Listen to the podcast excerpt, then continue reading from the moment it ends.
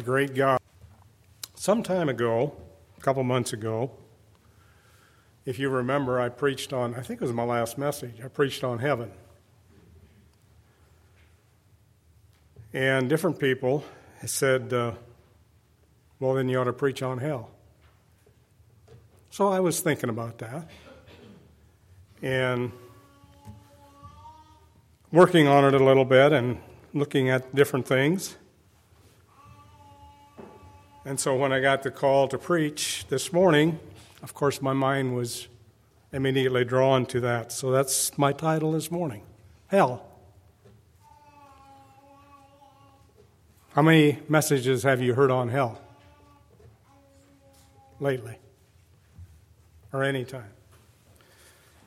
Jesus taught on hell, if I have it correctly, 56 times in the three and a half years that he taught, and only 24 times on heaven.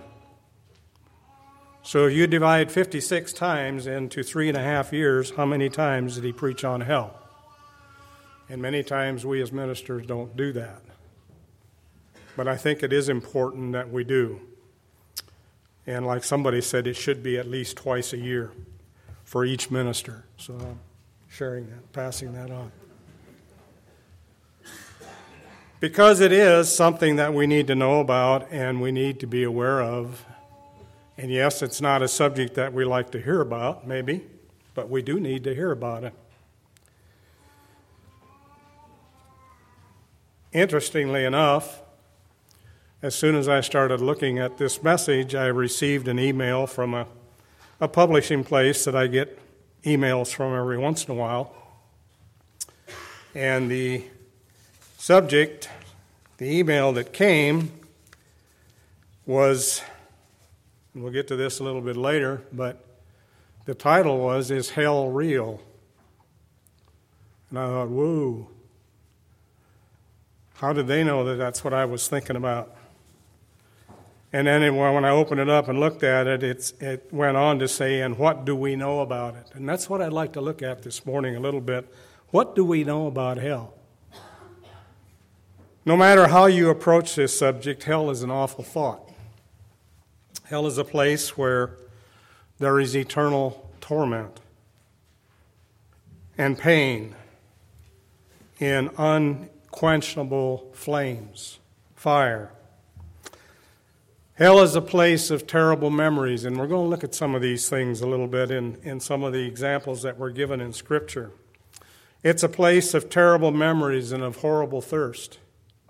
Hell is a place of eternal separation.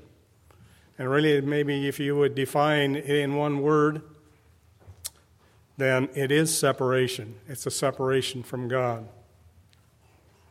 But it's eternal separation, and it's eternal separation not only from God, but from everything else that God has made. Look at the beauty that we have around us this morning. Do you expect to see anything like that in hell? Of course not. And so it's not going to be a pleasant place to be at at all. In fact, I don't think you'll see anything. Hell is a place of eternal separation from the presence of God. So, hell is a place that is prepared for the devil and his angels. You and I were never meant to go there. But many people today are choosing to go there. But it was, it was prepared for the devil and his angels as Matthew 25 would tell us. But of course, all those who reject Jesus as their Savior will go there, and they will go there for all eternity. Hell would be a horrible place to spend eternity. I think we would all agree with that this morning if we have any concept on the, on the meaning of the word hell. You know, people go in and out of churches, they hear the gospel message, they are challenged to repent of their sins and to turn to Jesus for salvation. But many leave a church and just like they came in and they're still lost, they have never really accepted the message. And if they leave lost and if they do not repent of their sins, they will eventually die and go to hell. Now, a lot of people would say, well, don't talk so much on hell. I'm going to be very plain and very blunt this morning.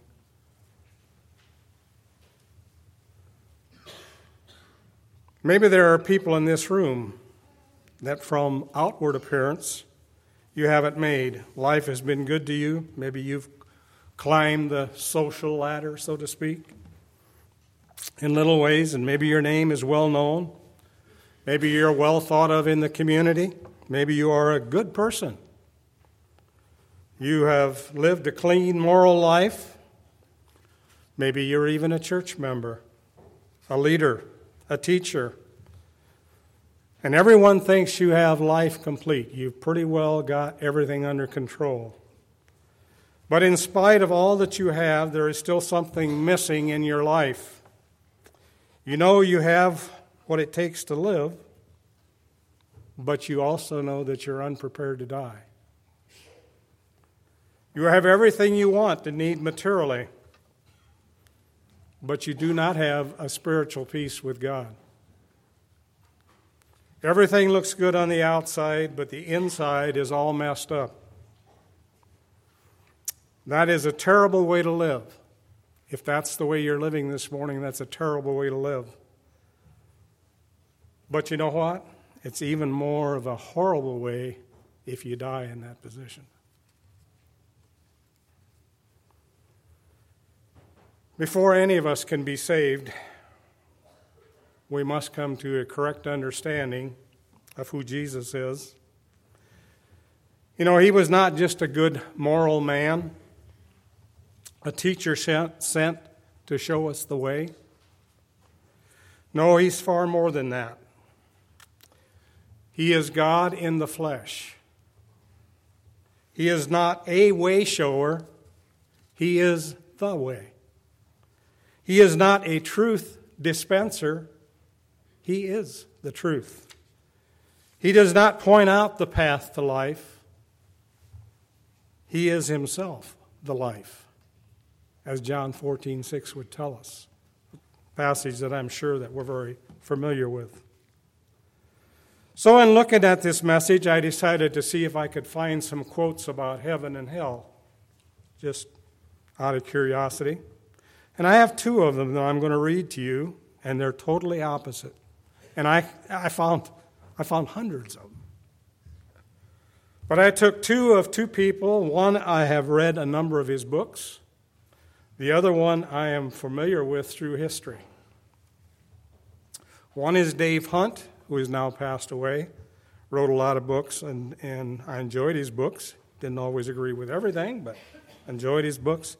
The other one is Thomas Edison, which I think we're probably all familiar with. Now, if you know anything about Dave Hunt, you know that his is going to be good. And I am really surprised at what Thomas Edison said. But here they are. From Dave Hunt first. The choice we face is not, as many imagine, between heaven and hell. Rather, the choice is between heaven and this world. Even a fool would exchange hell for heaven, but only the wise will exchange this world for heaven. That was by Dave Hunt. Here's what Thomas Edison said I have never seen the slightest scientific proof of the religious ideas of heaven and hell, a future life for individuals, or of a personal God. I always thought Thomas Edison was pretty smart, but that is not smart.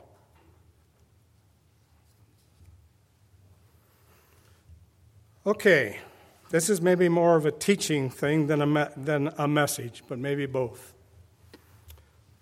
How many different words of hell are in the Bible?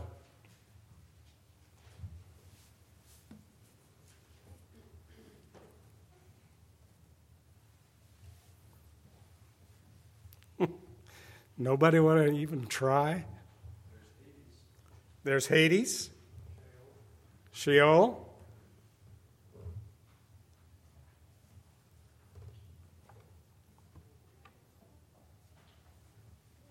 How about Gehenna? How about Tartarus? How about Lake of Fire? Lake of fire is never interpreted for hell, but it gives the same principles. So let's look at each one of those. There's four different, or basically four different words used in the Bible for hell. You read, and I'm going by the King James Version. This may not be true depending on what version you're reading. But going by the King James Version, you have Sheol in the Old Testament or Hebrew. It's Hebrew for hell. You'll see the word hell, but if you look at it in, in the original, in the Hebrew, it, it would say Sheol, S H E O L.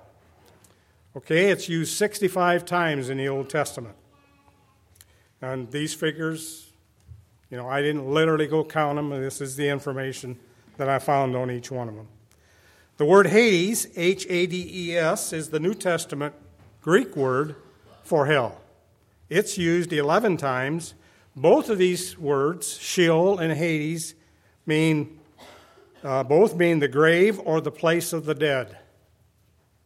So kind of keep these in mind because and it gets it gets kind of complicated at times.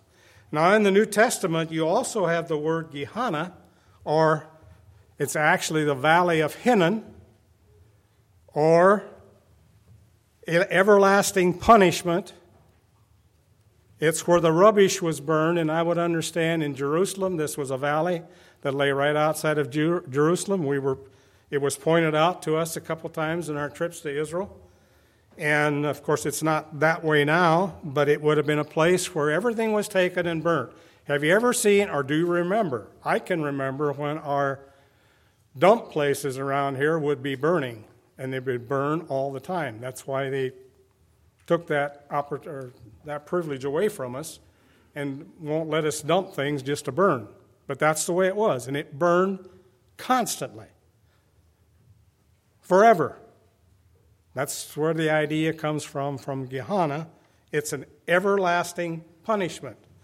Actually, that's even where murderers, and th- I would understand, people like that there might have been thrown out to burn because they weren't fit to be buried, they were just burned. So you have those, and then you have one word, Tartarus, T A R T A R U S. T A R T T A R U S.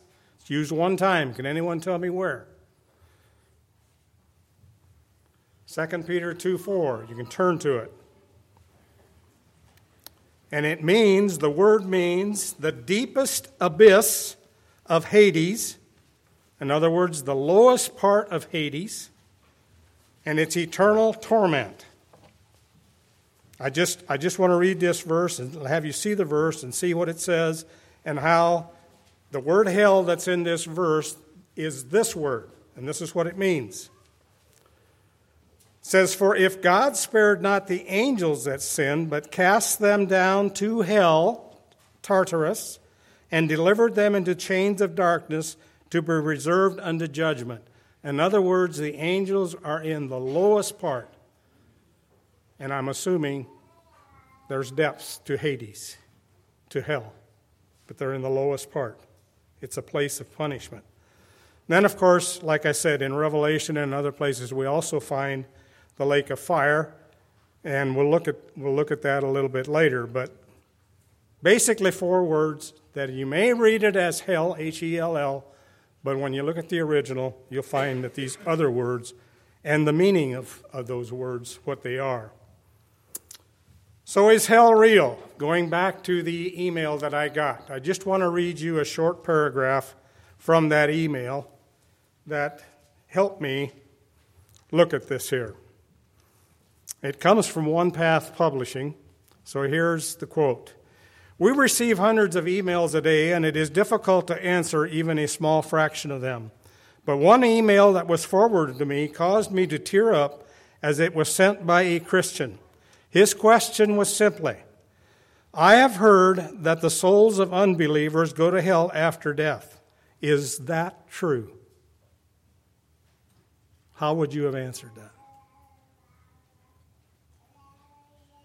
Notice,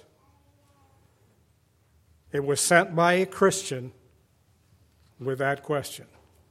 I hope there's nobody here this morning that would have that same question. I have heard that the souls of unbelievers go to hell after death.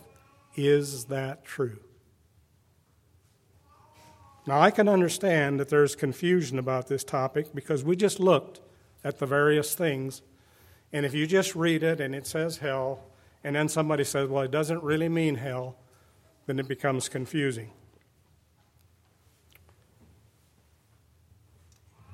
But it's used interchangeably. The Bible makes it very clear that heaven and hell are very real and that they're both physical places.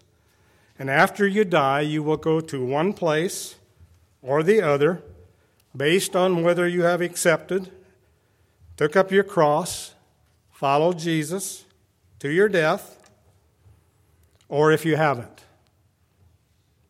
The Bible also makes it clear that those who simply believe in Jesus and don't follow him will not go to heaven. Even the demons believe, and we know where they're at. And they tremble, the Bible says. So, why must there be a place like hell? Why must it be?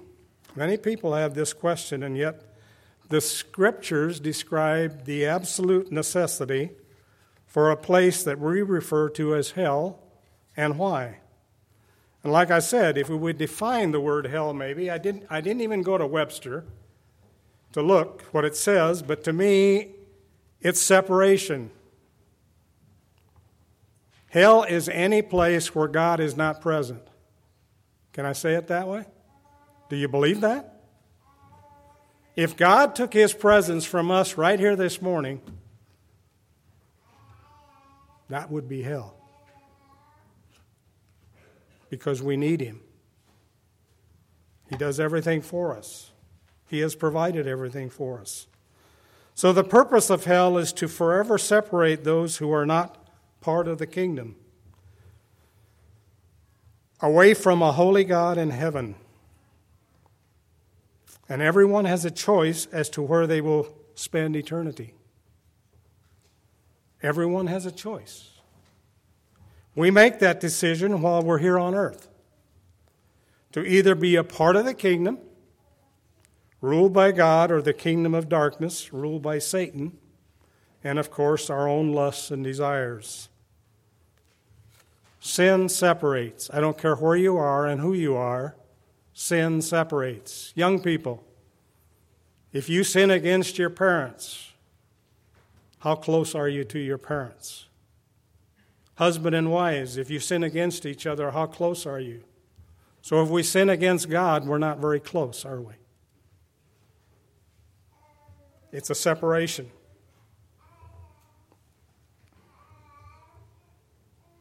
Nowhere in scriptures does God destroy a created being with a spirit once it's created.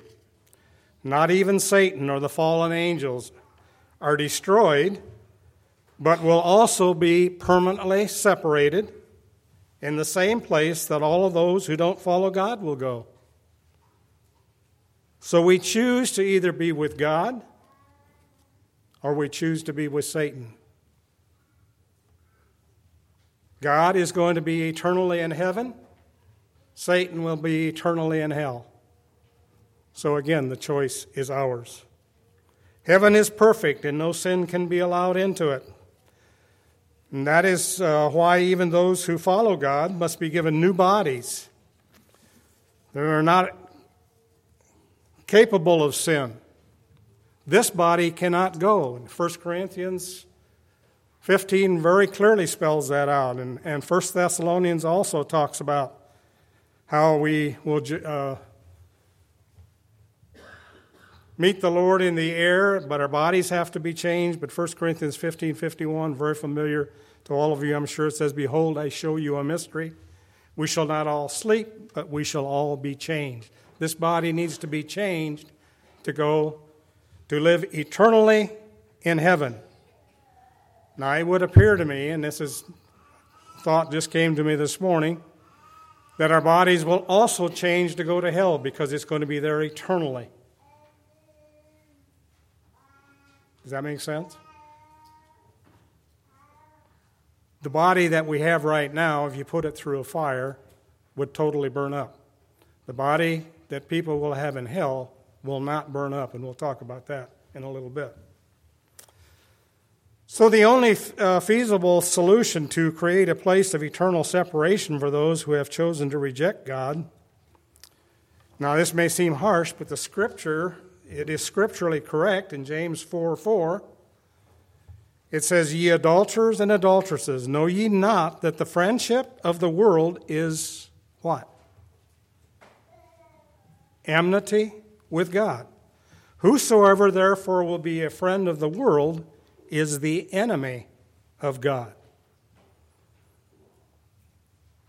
So again, Scripture is very clear that if we are a friend of the world, like Dave Hunt said, it's not necessarily heaven and hell, it's heaven and this world. Are we ready to put this world behind us and, and be separated from this world if we're going to be, want to be a friend of God? Now, let's look at some man made views of hell that have absolutely, in my opinion, no scriptural basis. You have the annihilation view that there is no existence after death. You have no consciousness as you simply cease to exist. People want to believe this as they can then live their life the way that they want to. Do you believe that you'll be annihilated? I hope not. Number two, you have a conditional view that you will start in hell if you go there, but God will not let you there forever, so you'll be annihilated later. Now, people wish to believe this for the same reason as the first one. They desire to believe the annihilation view. Number three, you have the purgatorial view. It's a place that you go to temporarily to purge the remainder of your sins for your purification. Most Catholics believe that. People want to believe this view, and it ultimately gets them to heaven unless you're very bad. What do I have to do to be very bad? Sin is sin, right? But this is what they believe. I've talked to Catholics on this. So, unless you're very bad, you only are there for a while, and they really want you to, the ones that are living, to make sure that you're paying for their way out, and that's a lot of the way the Catholic Church gets their money is, is because people are paying to get somebody out of purgatory. Anyway, that's beside the point. I don't believe it, and I hope you don't either. Then there's the metaphorical way, view. This is a, there is a real place of conscious torment. However, it is not real in the terms of a, of a literal flames having literal flames. It's metaphorical. They're only a metaphor to describe something else. This view appeals to those who wish to sin as it removes them from any punishment or intimate, ultimate responsibility for their actions. So all four end up in the same place, basically. Hell is not really hell, there's a way of getting out of it, or there's a way of bypassing it, or just being annihilated. And I sometimes hope that that is, I mean, I hope, not sometimes, but I do hope that people that are thinking of cremation and do cre- cremate, that's not their idea. I'm now annihilated, I can't be found. That is not scriptural, as we'll see a little bit later. So, what actually does the scripture tell us about hell? So everyone's ultimate destination will either be in heaven with Christ or in Gehenna or the lake of fire. And I put those two together because I think one, actually leads or leans towards actually being that. It's a place of punishment, and it's the lake of fire or hell. And we see that in the in Revelation 20 in the, in the great white throne judgment, and we'll read a little bit about that later. But the term hell and Hades are used interchangeably, as we noticed. Now, just to give you a couple verses that that bear these two out, and they actually, uh, I think they're actually the, basically the same verses, one in the Old Testament. Psalm 16:10 says, "For thou," David says, "Thou, for thou wilt not leave my soul in hell or Sheol, neither wilt thou suffer thine holy one to see corruption or decay." Acts 2:31, Peter says, almost using the same words, he seeing this before spake of the resurrection of Christ that his soul was not left in hell or Hades in this case, neither his flesh did see corruption or decay, speaking of Jesus. So you can see the little bit of the difference that, it, that is used in each one of them, but they're talking about the same place. Now, those who followed God and were saved by their faith before Jesus' resurrection were held where? And I should make a comment here. Yes, I see, I think I see the person that asked me this question years ago, and I never answered it in a message. Well, I have it this morning. Whether they remembered or not, I don't know. Where did Jesus go those three days that he was in the grave? Where did he go?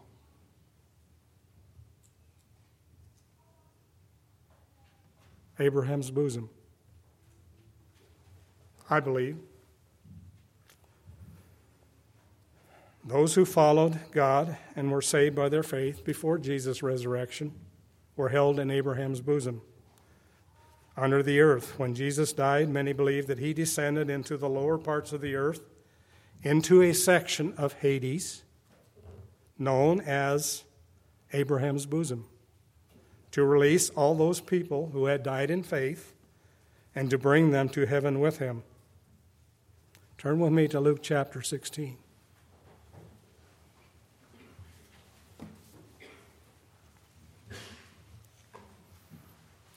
Nathan, you said that clock back there is fast, right?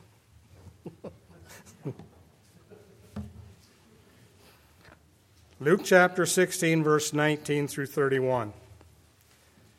Very familiar story. And there's a lot that could be pointed out in here this morning, but I'm not necessarily going to. There was a certain rich man who was clothed in purple and fine linen and fared sumptuously every day. And there was a certain beggar named Lazarus, which was laid at his gate full of sores. What does just having the word Lazarus here tell you? This is not a parable. This is a true story. If it was a parable, nobody would be named. Lazarus is named. This is a true story. Remember that. Verse 21 And desiring to, to be fed with the crumbs which fell from the rich man's table, moreover, the dogs came and licked his sores. And it came to pass that the beggar died and was carried by the angels into Abraham's bosom. The rich man also died and was what? Buried. Place of the dead. He also went. In, and in hell, in Hades, he lifted up his eyes, being in torments, not torture, torments, and seeth Abraham afar off and Lazarus in his bosom. And he cried and said, Father Abraham, have mercy on me, and send Lazarus, that he might dip the tip of his finger in water and cool my tongue, for I am tormented in this flame. But Abraham said, Son, remember that thou in thy lifetime receivest thy good things, and likewise Lazarus evil things. But now is he comforted and thou art tormented. Notice that tormented is used three times here, and I emphasize that, and maybe we'll talk about that just a little bit later. And beside all this, between us and you, there is a great gulf fixed, so that they which would pass from hence to you cannot, neither can they pass to us that would come from thence. Then he said, I pray thee, therefore, Father, that thou wouldest send him to my father's house. For I have five brethren, that he may testify unto them, lest they come into this place of torment. Abraham saith unto him, They have Moses and the prophets. Let them hear them. And he said, Nay, Father Abraham, but if one went unto them from the dead, they will repent. And he said unto him, If they hear not Moses and the prophets, and yeah, and the prophets, neither will they be persuaded, even though one rose from the dead. Now I'd like to go right to Ephesians chapter 4, verses 8 through 10. Where did Jesus go those three days? And again, this goes back and almost is, is word for word what Psalm 68 says. But Ephesians 4, verses 8 through 10, read this way Wherefore he saith, when he ascended up on high, he led captivity captive and gave gifts unto men. Now that he ascended, what is it but that he also descended first into the lower parts of the earth? He that, he that descended is the same also that ascended up far above all heavens, that he might fill all things. When he ascended up on high, refers to the ascension of Christ. And at that time, he did basically two things he led captivity captive which refers to, I believe, the redeemed of the Old Testament who went to Abraham's bosom when they died. Christ took these believers with him out of there into the very presence of God when he ascended. Now, today, when a believer dies, we are not told that we go to Abraham's bosom. Jesus twice used the word paradise. Remember the thief on the cross? Today thou shalt be with me in paradise. But rather we are what? What did Paul say? Absent from the body, present with the Lord. So it's not Abraham's bosom for us, waiting for the death and resurrection of our Lord and Savior, because that's already happened but we go to be with the Lord immediately. Those who can't even read my own notes. Those who ascended would have included Abraham, the prophets, and those in the Old Testament who had followed God by faith. The second compartment of hell is where the demonic beings are locked away and held. So remember, I read 2 Peter 2 4 describes that this is a prison. For the angels who have sinned are reserved into the change of d- judgment. I believe that is where the rich man is today. He's still there today. He will be there until the great white throne judgment, and then he will be put where? In the lake of fire. But there was already fire where he was at. Don't ask me the difference. And I don't plan to find out. I hope you don't either. Because we have a choice.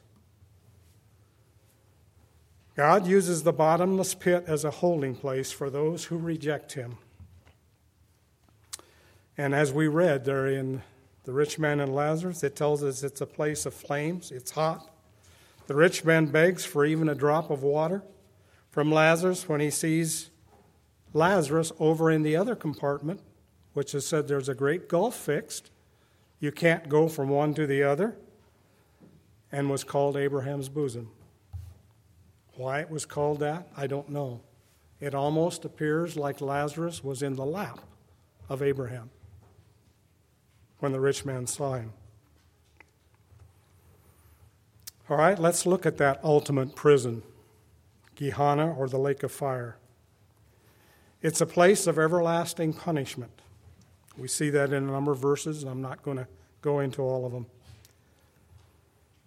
It is described as outer darkness where the Antichrist, the false prophet, and all those who do not make Jesus their Lord are cast in after the judgment. The great white throne judgment in Revelation 20, verses 13 and 14, read this way And the sea gave up its dead which were in it, and death and hell, the word Hades, delivered up the dead which were in them. The rich man was just there, delivered up, which were in them, and they were judged, every man according to their works. And death and hell, Hades, were cast into the lake of fire. This is the second death. The believer has also has two deaths. When I die to self, and if the Lord doesn't return, I die again and am placed into a grave. For the unbeliever, he never dies to self, so he dies physically. But here's his second death. Here's his second death. All those who are cast into the lake of fire will be separated from God into outer darkness, and all will be tormented forever with a perpetual torment by burning. There's another torment that I've seen in this, in studying this. The torment of the people in hell is not so much from the outside, but it's from the inside. They're tormented by the fact that I knew, I knew, and I didn't accept. I knew better. I did this. I think every sin that's ever committed will, will go through that person's mind. Every chance that they had to come and accept Jesus Christ as their personal Savior will come through their mind. And I think that's why the word torment is used and not torture. Torture is something that I'm going to do something to you and I'm going to torture you. Torment comes from the inside.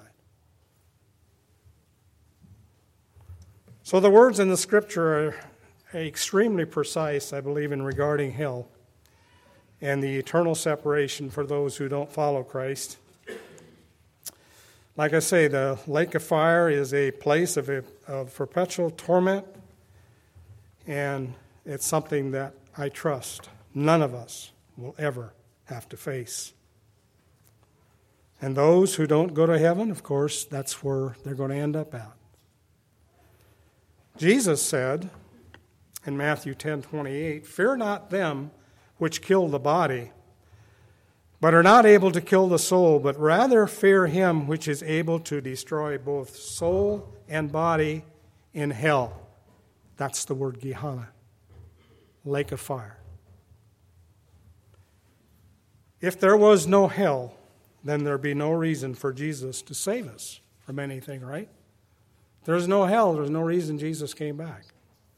Jesus came here to die on the cross, but that's why he came. We are sinful people. We are born in sin. And unless that changes, then we go to where the place that he has prepared, not for us, remember, but for the devil and his angels. But many choose to go there. So, the final solution for eternal punishment and separation, or for evil, is, is, is, is eternal punishment and separation from God if we're going to do evil. Well, I'm going to skip a number of things and go to just a few more things. Some hard questions about hell. Here's what we're hearing today. And of course, there's one that I don't even have listed here, which I assume we all know about. If you, if you go to a funeral nowadays, regardless of who the person was and how bad they were and whether they ever knew about God, they go to heaven, right? Everybody goes. But here's some hard questions about hell. How can we be happy in heaven knowing that loved ones are in hell? How can we be happy in heaven knowing that there's some loved ones in hell? Well, personally, I believe that Jesus is going to wipe away all tears from our eyes. That's what the Bible says. And I think along with that goes our memory of those things. I don't know how all that's going to work, but I do not believe that those of us in heaven will know of anybody that's in hell. That's just my. If you have any viewpoints on that, I'd like to hear it. Another one How can a loving, just, and compassionate God send someone to hell? How can he do that? And that's what we hear today. God's a God of love. God would never do that. Well, if he is a loving, just, and compassionate God, he has to send those who don't want any part of him to hell. He must send those who desire to go to hell to go there. Otherwise, he would not be a loving, just, compassionate God. Number three, why not reform people instead of eternally punishing them? We hear that a lot anymore about to reform people or rehabilitate them or whatever. So why not just do that instead of punishing them? These people are not willing to be reformed or rehabilitated. They had a lifetime on earth with countless chances to make their decision. And the place to change or the place to for reformation is here and now.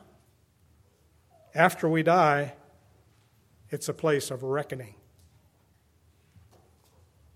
Number four, a God who tortures people in hell is inhumane and cruel. A God who tortures people in hell, remember I said God doesn't torture them. Where does it come from? The torment comes from within. So he doesn't torture people, but they are tormented because of their choosing to go there. I want to close with something a little bit more positive. I trust it's positive. How do we follow the Lord and go to heaven? How do we do that? First of all, we have to commit our life to following Jesus. Follow the leading of the Holy Spirit continually throughout each day of our life. We need to hate evil and run from it.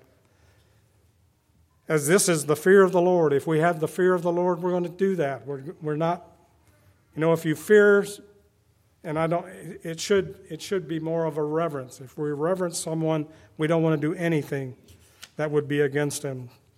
Romans 6:16 says, "Know ye not that to whom ye yield yourselves servants to obey, his servants ye are to whom ye obey, whether of sin unto death or of obedience unto righteousness." So whose servants am I going to be? We want to be a servant of the king. Consider where your faith is today. What do you trust to give you eternal life? Who are you trusting? What are you trusting to give you eternal life? Good works? Clean living? A good name? All of those will fail. All of those will fail. You might have a lot going for you, but if you do not have Jesus as your personal Savior, you are lost you are doomed. You're on your way to hell. You might be thinking about eternal matters. Don't be satisfied with just thinking about eternal matters. Accept Jesus today and settle your choice of eternity forever. Settle your choice of eternity forever. Do it today if you haven't done it. And for those of us who know where we're going and have accepted Jesus Christ as our personal Savior, I trust that this has been a positive message. But if you're here this morning and you have not accepted Jesus Christ as your personal Savior, and you know that you haven't, then do it. Do it today. I appreciated Kevin's uh, devotional. We need to put on the full armor of God to study the Word of God, to hide it in our hearts, memorize it so that when Satan comes with something, that we know how to answer and we know how to take care of it.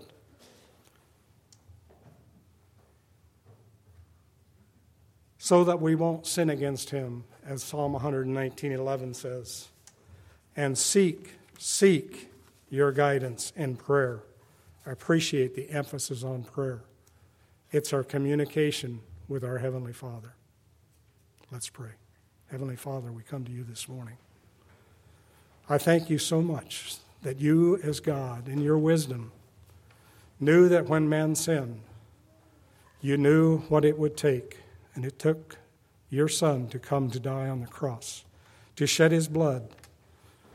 And uh, as we accept what Jesus did on the cross, and we accept his resurrection, and we accept him into our hearts and lives as our personal Savior, we thank you for that, Father. We thank you so much that you provided a way that we don't have to go to the place that you have set aside for the devil and his angels. But Father, we realize that there are so many, so many that are going there. They're making that choice. I would pray this morning that if there's anyone under the sound of my voice that has not accepted Jesus as their personal Savior, that they would do that today. In fact, if there's anyone here right now that wants to do that, would you just hold up your hand? I'll just wait a little bit. Heads bowed and eyes closed. Is there anyone here that has not accepted Jesus as their personal Savior? And according to what I shared this morning, you know that at this point, if you would die, that you would go to hell. And you want to change that. Today is the day. Lord, I thank you for the testimony of each one here this morning. I would just pray that we would continue. There's many things that come into our lives that upset us, that discourage us.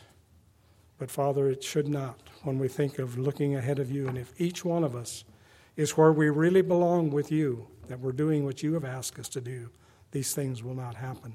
So, Father, help us as we go from here that we would truly be the light that we need to be so that others might come to know also. Just bless each one, be with each one, give us a good week. We ask this in Jesus' name. Amen.